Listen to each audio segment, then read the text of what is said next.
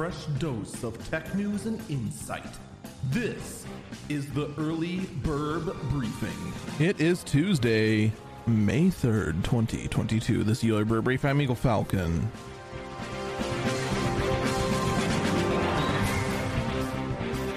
Well, Square Enix just decided to uh, sell off pretty much its entire Western division.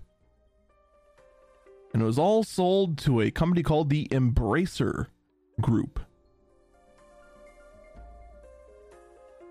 Several divisions of Square Enix, including Square Enix Montreal, were sold in addition to numerous IPs, including Deus Ex, Tomb Raider, Thief, Legacy of Kain, and, quote, the continued sales and operation of the studios.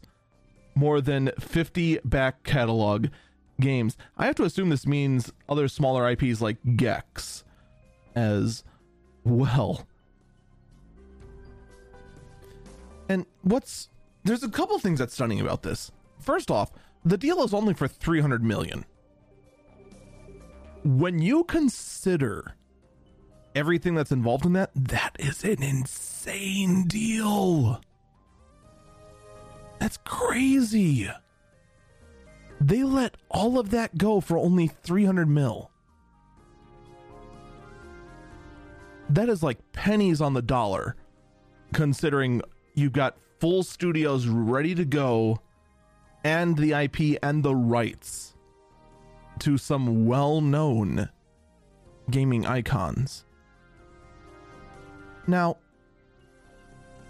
if that were the whole story, I would say, oh, this is pretty predictable. Square didn't do very well with these intellectual properties. The last couple of games with this didn't do too hot.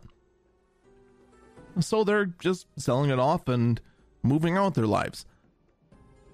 Oh, but that's not the part that concerns me.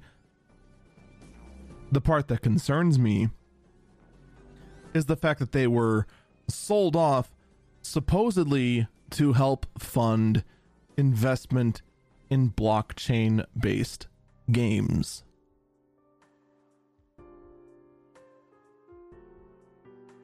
So Square lets go of Western IPs to go all in for investing into blockchain games, which is currently a genre of games that is collapsing in on itself.